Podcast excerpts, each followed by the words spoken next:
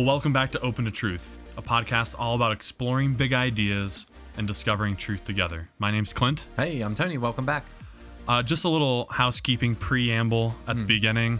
I just wanted to say, you know, we really enjoy doing this. I have a blast coming down, having these conversations with you. Me too, man. But at the same time, we have full time jobs and families and some other side projects we're doing. It's not the only thing we're doing. So I can't. Sometimes I do, but not. I can't. I can't each week spend dozens of hours preparing and coming up with a really well crafted soliloquy and speech. And that's not what it's really for. It's not a teaching podcast. Right. We're having a It's an conversation. exploratory podcast, uh, an epistemic romp, yeah. trespassing through various fields Yeah. Yeah. and attempting to make sense of the world. like I genuinely want to learn Yeah. and like have the practice of crystallizing my ideas through mm-hmm. conversation. And hopefully you the audience find that valuable as well to listen along. Hopefully we can anticipate what you're thinking as you're driving or working out and then address it in real time. Mm-hmm. So I mean I could say that at the beginning of every episode Did you say it because you're just going to wing this one, or why'd you say it on this episode? Um You have not done dozens of hours of research on this. Oh, and so, and just to follow up with that, mm-hmm. that might lead someone to say, "Well, I just shouldn't do an episode that week because I'm not as informed as I could be." You're not an expert, so shut up. Right. Yeah. But on the other hand, like I do want to do this regularly and mm-hmm. bring an episode each week. And this uh, the topic we're going to talk about today is what I've been thinking about this week. It's been on my heart. I've been reading and listening to other podcasts that have used this kind of language that I want to discuss. And um, yeah, I wanted to bring it here and talk as openly as we can about it All right. um, without betraying too much. Uh, I don't want to. I don't want to just haphazardly trespass in a way that I say something genuinely stupid, foolish. Disrespectful and hurtful, or whatever Right. it happens to Right, be. right. Yeah, yeah. So I, I, I do want to respect the boundaries of my uh, my knowledge and discipline. expe- yeah. Yeah. Okay. Fair enough. Is that enough yeah, I think that's enough. Okay, so you're bringing an idea to the table, right? and I will. So the big idea, like it's a podcast all about exploring big ideas. yeah, the big idea I'd like to explore is the idea of perspectival theology what are you talking about? theology from a perspective. Okay, So, just recently, not just recently, I mean, I would say for years now, but just felt like in the months and this week in particular, I've seen things like black theology, queer theology, feminist theology, disabled theology, uh, white theology. Um, and I think part of what these labels are trying to get at is theology done from a certain perspective. So in this conversation, I'd like to just kind of openly dialogue with you about what are the what are the pros and cons of using that system of, of labeling for for what we're trying to get at and how much of that really maps onto the world and what I think is not great about it and what I think is good about it. okay, Is that fair? that's fair. Okay. that's fair. No I- no foot in my mouth yet. Not yet. I will say I I have not run into these terms as much as you seem to have, Okay. but I am I am on board. I'm along for the ride. So I Yeah, will yeah. try today to help us map out the contours of these ideas. And as Mm-hmm. Well- you present your ideas, I'm gonna play devil's advocate for you. I mean, if if you like this show, at least when it comes to the theology, Bible, religious topics, then I'm guessing you've probably heard of like the RobCast, the Bible for Normal People, the Deconstructionists, uh, Liturgists. the liturgist. Yeah. Yeah. for sure, the liturgist. Um, yeah, Pr- they they would trade in these terms quite a bit. Yeah. and not and surely uh, not every episode that they do uh you utilize these terms quite a bit but but they all do from time to time and i think it's worth at least for me it's worth Yeah. it for me to talk about it and just bring it here for a moment All right. so let's start here um I think it's really obvious that each individual has a perspective. I mean, Yeah. I mean, I don't even know what else to say about that. God help me, right? If we It's- can't start there. Yeah. Um, you have your own sensory apparatus that is not identical to mine. You have different eyeballs. So you're, you're seeing different stuff. You've you've heard, you smelled. You have a whole different timeline that's different from me. Like I wasn't around Yeah. when You were, I mean, I wasn't next to you while in your upbringing in Australia. Yeah, yeah, yeah. Uh, you were born in a whole different country than me. And- Very quickly, our experiences experiences of the world diverge. And so, man, even if we were Siamese twins and you're conjoined with me at the hip, we would have a different perspective. Even if we shared the same body. Like you know two- those people who have two heads? yeah, You've yeah. seen these people. Yeah, yeah. Yeah. Just a different locus of consciousness. Yeah. Okay. So we have different perspectives, right? And the, I don't know, the data that you acquire along the way from that different perspective, you carry with you whenever you go to, let's just for our purposes today, interpret scripture or theologize about God, thinking about God and maybe, I like how you put it before we started. Um, Mapping the transcendent. mapping the transcendent as a definition for theology. Yeah. So in that cartographical mm-hmm. uh, endeavor, you are bringing your perspective to the table. Yeah. Necessarily so. Yeah, totally. Even just uh, even just to, to press on that further, anytime we talk about language and interpreting language, I only know words in relation to every other time I've heard them used in reference to something. You hmm. know what I'm saying? Like I can only make sense of the word blue having experienced the color blue and that sort of thing. So I can't mm-hmm. help but when I'm trying to read a book like the Bible or a series of books, filter it through my perspective. I'm on board with you. Okay. and that perspective, particularly when you are untrained in any kind of hermeneutic expertise of look, I don't know, even really basic stuff, maybe like looking for keywords or mm-hmm. Or therefores. What's the therefore therefore, and just Yeah. all all that kind of stuff.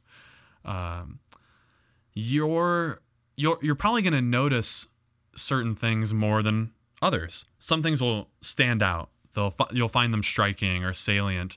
That could be because uh, specifically because of a upbringing, a certain experience you had, or maybe it's something just that happened that week that like wow that really connected with what's going on in my life. So let's say that you have a chronic illness, then you're probably gonna find the the woman who was healed of the issue of blood when she touched the hem of Jesus' garment of particular note. Mm-hmm. You know, I would think. Yeah. Or man, I mean, I'm not this way, so I. But I only have to imagine that if you are blind, then you're gonna find the stories of Jesus healing blind men particularly salient. Yeah. I, I, I think so. yeah, I don't think that's wild. Yeah, you'd be interested in how Jesus responds to blind people. None of us are a Roman centurion, Right. but there are stories of him interacting with one, and that probably would be pretty interesting to you. If, If you were one. Yeah, totally. I'm with you. but even in more subtle ways, uh, that might be hard to like just a unconscious thing that you're bringing to the table, um, a hurt that you haven't totally explored, and um, a father or mother wound, or Oh, totally. Family wound I think there's all kinds of reasons that things would stand out to us in the text, or our attention would be drawn certain ways, or even our, yeah, our interpretation of the tone of the story. All of that Mm-hmm. can happen in in subtle ways that we're not actually privy to. You know, Right. just sort of pulling those strings. So in that sense, there's not. Uh, how do I put this? You are not latching onto an objective text. It's it's difficult for you to just behold the universal objective standard text and then interpret from it. You are bringing something to the table when you even read the text and things are highlighted to you. You're saying Is that now? On- that's that's a sounds like a pretty strong claim. at the perceptual level, though, you're saying you can't perceive the objective text. You can't help but sort of as you read it, filter the story a certain way. It appears to you a certain way beyond your control. Is that what you're saying? I was suggesting that. Okay. I could be wrong there. I mean, I could be wrong about a lot of things, but of course. Yeah. I mean, what do you think of That that? Seems right to me. that's not to say there's not an objective Right. text or uh, truth of the matter or the way it Well- ought to be interpreted. And again, this we've done an episode on on- on meaning, and there is. So, so one way of thinking about the objective meaning of the text is authorial intent. What did Paul mean when he wrote that sentence in Romans?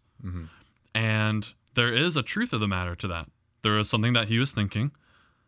and we can wonder about how it got there through inspiration or whatever. But he was thinking something, and then it got jotted down, um, and that he intended to mean something when he wrote it. So, and we can do really interesting, cool scholarly work to try to ascertain what that thought he was having mm-hmm. was. And to me, that is you're really honing in on the objective meaning of the text. But And that is what we should try to do. That's that's theology or that's interpretation done right, is get at the authorial intent. Uh, yeah, Try to get your mental space or you know, your thought to match Paul's th- what Paul intended at mm-hmm. the time. So I, I'm I'm on the fence about whether it's just difficult or impossible to fully do that, given how laden we are with our perspective. So, can I give a concrete example? I'm just trying to wrap my head around what you're saying. Tell me if this is right. Might be a really stupid thing to say, but imagine uh, there's a story in scripture, and it is uh, they reference a castle with tall spires. I don't know what that would be, what story Okay. that would be, but imagine there's a castle in there. the mental image that I conjure there and how I sort of visualize that whole story taking place in my head will probably be really different than how you do. Just like when we read any novel and we have to imagine a scene, Oh yeah, the imagining of that scene is going to be unique to me, I think, and probably won't identically match the author's. That would be so unlikely. Mm-hmm. Um, is that at least some of what you're talking about? that would fit into the the difficult category. Yeah. Of because there's it's a big difference to say it's difficult to get beyond my perspective and it's And impossible. it's impossible. Yeah. I don't I don't like this way that it could be. It, it could be this way, and that would be What's difficult for me to Impossible, accept. you mean? Yeah. Mm-hmm. But what you're saying is just it's merely difficult. So I come to the text with this idea of what castles look like. Yeah. But then it seems like we at least could, in principle, it's not impossible to do some work to discover like, oh, castles. That's a funny example. I, don't know. know. if there are any I castles in, there's any in scripture. in scripture, but I was thinking about uh, Narnia. ancient. Israelite castles actually looked this way. And then you could tailor when you go back to reread it, like, oh, I don't see it differently. I don't think of the Disney castle anymore. I think of the an ancient Israelite castle. yeah, yeah, yeah, yeah. yeah. Okay. So you don't want to say that getting at the objective meaning is impossible, maybe just difficult, mm-hmm. but that we unavoidably or unavoidably bring our concepts to Yeah, and that's worth us recognizing and trying to overcome those blind spots. Now, the whole idea of a blind spot is that you're blind to it and you may not know and don't realize that that's what's going on. And so it's helpful to be in community with people from different perspectives yeah. Um, to shore up ways that you can think about it more clearly and Like what jumped out to them in the text or something. Then it's, oh, Like- I never saw it from that perspective. Right. And again, I don't know if any of this necessarily leads you to the objective truth. Right.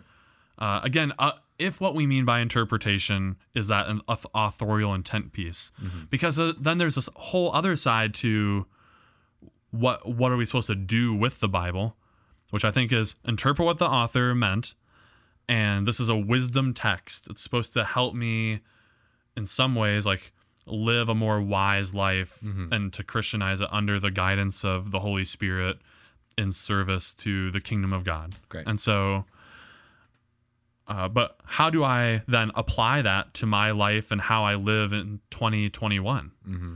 That's a whole project that the Bible doesn't explicitly tell me about. And so I am going to try to rely on my perspective. After all, that's all that I have, and the perspectives of others to make to enter into a wisdom dialogue about how this biblical truth through that authorial intent interpretation Yep. maps onto my life. Does that make sense? Yeah. Um, Yeah, it does.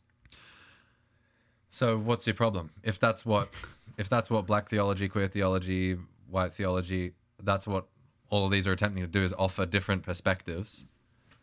And it's helpful to have those perspectives. Mm-hmm. What's what's grinding your gears? So yeah, man, I guess what um there's this idea that I've heard recently of all theology has an adjective. So like of the kind that you just mentioned, we have to keep, we don't have to keep like repeating all the whole Yeah, yeah. list each time. But I don't know. Let's let's just use black theology as our Yeah. running example. Um, I guess, and this is where like my preamble about I haven't spent enough time Yeah. probably digesting all the information I could on it, but if we just mean that's theology done from the perspective of someone who happens to be black, okay, I guess that's great. You know, like, i uh, go for it, please. I would like all people All to be doing theology and to mm-hmm. to speak into this conversation of wisdom. But I guess what's been worrisome for me is what other how are those labels being laden with other ideological baggage in a way that need not be Okay. uh, so one way another way of putting that maybe or that worry is why why label something in such a way like just one word like black theology when black is not a monolithic term Mm-hmm. There are people who are black or or even we're not black so let's just not use that one white theology Yeah. which sounds like ugh that, I mean the word white the word white has just been completely ruined right Yeah. Yeah. I mean you're wearing a white shirt I mean Yeah. how dare you that um that's not a monolithic category not all white people think the same thing Totally. about a lot of theological issues i know firsthand yeah. from emails I've gotten. uh, I'm sure black people are the same way. Not all black people think the same about theology. Not all queer people think the th- same about theology. And I would even suggest to you that not all black people think the same about theology when it comes to w- understanding racial topics Yes. about what it means to be black in the history of blackness. Yeah. So to label something black theology, I just find, I mean, offensive in a way on on their behalf in a sense that I wouldn't like something to be labeled white theology because I what if I don't agree with one of those precepts? Am I not Yeah. a white guy? And I don't care much about being white. Yeah. Um, but yeah, does that I- make any sense? Like, am I saying? No, no. am I, I, making sense here? I see what you're saying. Um, and you could go all down the line. So uh, disabled theology. mhm. Um, are, are is that implying that anyone who's disabled should think the same way about I mean, theological topics? surely not, right? Sure, surely it's got to be like here's here are the implications of uh a biblical uh, here here are the implications of the biblical narrative for issues of disability or issues of racial injustice or whatever it happens to be. I don't think that that would be so strange if what they meant by the terms was that you know all disabled people think this way and not just like here is a particular view of the gospel that seems to have implications for uh, how we treat those with disabilities or something like that. Mm-hmm. And I, I don't have a problem with that. I guess I, yeah, I guess the terminology is a bit strange to call it disabled theology, and not like for me, it's just can't we just call the whole thing theology, and then just here are the various implications across the various. Yeah, areas. man. Well, Uh, and there and there are, um, and we've done it on this podcast. There are a ton of different adjectives that Yeah. go before theology. Uh, natural theology. Right. What what's the evidence out there in the world beyond Bible and personal experience that would lead you to believe God exists? Mm-hmm. Or negative theology is the is the belief that we can't say anything positive about God. It's only from Only what he is yeah, not. God is not an angry being or something. Yeah. yeah. And you don't have a problem with those. Or systematic theology, biblical theology. I mean, there's a lot, right? Yeah. But then when it comes to these ones, um, yeah, there's just something I guess off-putting about it that it's tying up. It's like I- identity theology. Um, it's highlighting an immutable trait about someone as though that should or would have a significant impact on how they think about theology. And Maybe it does, and maybe it wouldn't. Right. Okay, man. So here here's one uh, lane. Let's just use black theology again as an example. That to me uh, is now going a step beyond just recognizing that someone who's black might have a different life experience and perspective that they're bringing to the table in that wisdom conversation. So if you were to like just read, there's a Wikipedia article, Black Theology, or Liberation Theology, it's sometimes called. Um, and there's this there's this version of it where, uh, well, let's think of the gospel as liberation, uh, and specifically how oppressed people groups can be liberated. And now we have to talk. Well, what does oppression mean? And I think sometimes this gets laden with political terminology, like uh, anytime there's non equity or whenever there's not the correct distribution of social or material goods, that that is an oppression, an injustice of sorts that needs to be corrected by some political policy and that we're bringing all of that political ideological baggage to the table when we read uh, the gospel stories and what we take from them. So I, I could see this being a bizarrely used. I don't know, man. An example like Jesus feeding the five thousand. Yeah. And if I'm coming to the table with this whole collection of ideological precepts of, well, this is what oppression means. It can be covert in in certain ways, and um, anytime someone in a ethnic group has less material goods than someone else, and that means they're being oppressed, and that's unjust, and it needs to be corrected uh, through policymaking. So they go to read the five, feeding the five thousand. Well, Jesus gave food to everybody and took the same amount and presumably like distributed. Everyone got some some bread and some fish. So that means we should do a more socialistic redistributive policy in modern America 2021 to help bring the black community more out of poverty.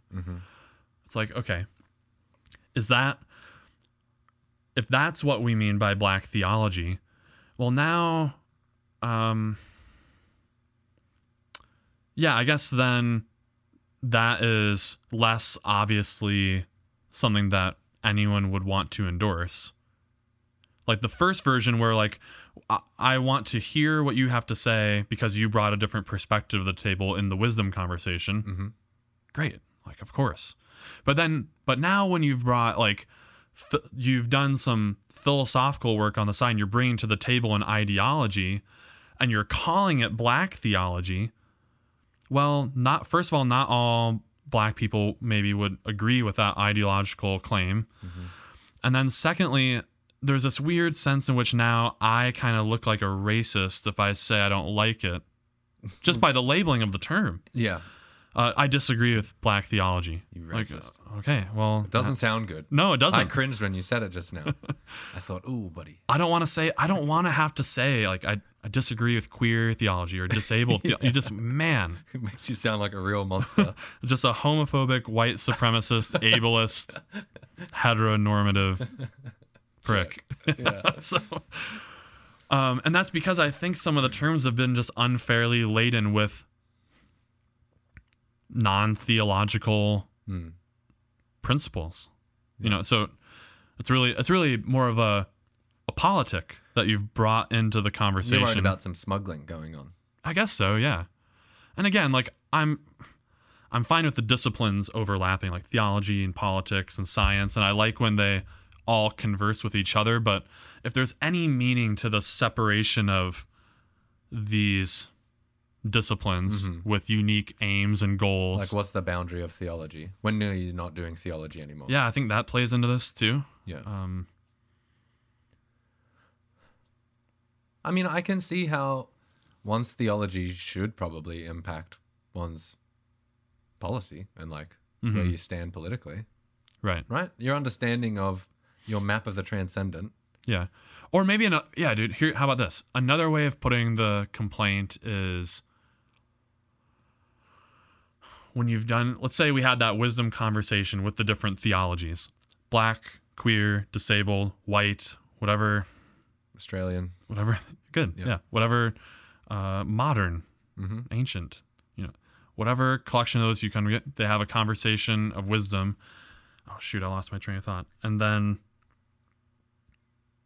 so so we so on that level of analysis we've come up with some maybe some ways that we've agreed Mm-hmm. theologically like oh man i love hearing that perspective. And so like god is in the business of liberation. Mm-hmm. yeah man i can get on board with that. And and and using that language and articulating the gospel in that way that's that's really helpful. Thank you for bringing that to the table. I was so i was thinking about a lot of like eternal destination stuff of heaven and hell or mm-hmm. whatever and like that idea of liberation and what that means for life today that's awesome. Mm-hmm. But now if if you think that that higher level of analysis leads on this other level to okay that implies this about your politics or it has to mean this well now like i i just want there to be space for just as just like we had a wisdom conversation here let's have a wisdom conversation down here at these more specific levels of analysis when we go to apply it to our politics or how we think about history or our sociology and psychology. Mhm. But it just seems like in this pol- this this uh, this cultural climate that you can't really do that. If you disagree with Or express hesitation. that implication, then you're given a label, a derogatory one. yep. maybe that's what I'm lamenting most about this. What I'm seeing is a tendency to uh, further rolling out of these identity terms, and and most of us who have like just been, unless you're living under a rock, you've heard the term identity politics, mm-hmm. and that politics is mostly about different identity groups and who has power and making sure the balance of power comes out to even and different ways that certain identities oppress and lord it over other ones. Yep. But now, like, is that are we doing that in theo? There's identity theology now, Yeah. and it's it betrays some of the same problems that identity politics has. What are the major problems you see with identity politics that you could see creeping into identity theology? I mean, I think the I think the main criticism I have of identity politics that I would hope any rational thinker could get on board with mm-hmm. upon inspection Wow. Okay. is that not all individuals within that that would claim that identity would share. We'll agree. Yeah. There are just so many variables. Again, back to the beginning of how you would how your perspective is built over time. Um, that could alter a lot of different things that you think about the world. I mean, just Yeah. and and to pick out one I one little filament of that and saying that um, because you're white, that makes you like a I don't know an interest group Yeah. moving forward, or yeah. Yeah. um, and all the different identity things that you could pick out. Filipino American. Yeah. That's an that's a whole separate Subgroup. yeah, Yeah. that has its own unique. I don't know. I just don't. I don't view any of those groups as monolithic, Yeah. or to be even. And if I could go a little bit further, all that interesting. Right. Like I don't. I hardly view any of those things as the most important thing about that person. Like I just gave a talk. If someone uh, was uh, more combative, maybe they might have fought me on this one. But I said in one of the sermons that the most important thing about me is the most important thing about everyone else, Mm.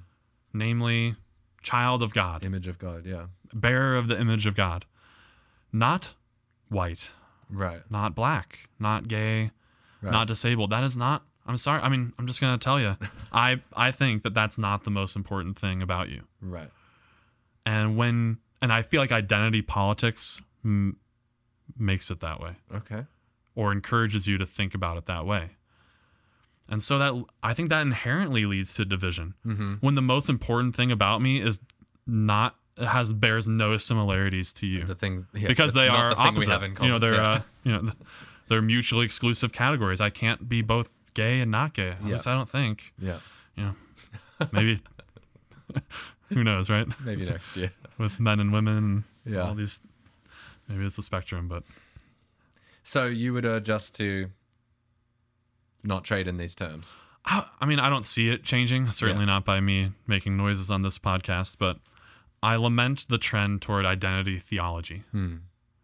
Um, I think anybody could be really interested in the atonement Yeah. and looking at the history of the Exodus and how there was a, you know, a liberation of slaves and how uh, the Ethiopian eunuch was accepted into the kingdom of God and how the lame and the blind were also given voice in the community through healing. It wasn't even so much that it's not even so much that Jesus it's just better to be to be able to see than be blind. But because they were blind at that time, they weren't allowed to Yeah. do the stuff Yeah. In the community. back. Yeah. So he gave them dignity in the community. and so like I think we can all get on board and and benefit from those different perspectives that that I may not see right away Right. because I just don't have as much interest in it. I'm not blind. Yeah. So it's like, so I when I first read it, I'm like, oh, that's great. He can see now. Yeah. But someone who is blind, like recognizes, oh, there's different ways that we don't get to f- experience the fullness of the community, and Yeah. here's another, here's an extra layer of goodness to be found in that passage. Mm-hmm. That that's awesome. That's valuable. But then when we say, oh, well, this means that churches need to spend this amount of their budget on whatever it is, I don't know, making the parking lot more handicap friendly or something, or just like making these kind of draconian statements of like, okay, this means this kind of control needs to be placed on this people group. Um, just seems less in the spirit of that wisdom conversation and more like, oh, you, oh, I get, it. you had a political agenda. There's an agenda there. Yeah. I guess that's what I'm saying, man. Okay. All right. I find I find that whole way of speaking about things to be in the opposite direction of intellectual virtue. Unhelpful. There's nuggets of it that are great. Mm-hmm. Openness, namely, and thoroughness. Um, but Okay. not so much in others. I hear you. I think that's what I have to say about that. you. Yeah. Yeah. Okay. I don't think you put your foot in your mouth there. Okay. Maybe. Maybe we'll get a bunch of comments. Who knows? Yeah. Well, if you appreciate what we're doing, uh, we'd love for you to. Uh, the best way to support us right now is to comment on the YouTube channel. That just like burp, boosts the algorithm for us and gets it in front of more eyeballs. It's been really cool to see some of your feedback and and writing into mailbag at openatruth.com, Yeah, we'd hearing love from to hear you. from you. Uh, we'd love to do a mailbag episode uh, soon, so be sure to get those questions in. And we'd love you to subscribe to the blog. I'm trying to grow this blog. Yeah. I know you can't do it right now. You got your hands on the steering wheel. You're Yeah. in the gym. You're pumping iron. You're busy. When you get home, When you get home, hopefully your brain will just just trigger that. Oh that yeah, little some- audio clip. Someone told me earlier today when I get home I should do something. do what was that? Oh, it's go to openatruth.com slash subscribe. Yeah. And then That's it. it's just one email a week. A little three to four minute uh, thought provoker. Yeah, yeah, you'll love it. It'll be good. Very good. All right. Thanks for watching. Thanks for listening, guys. We'll see you next time. Stay curious.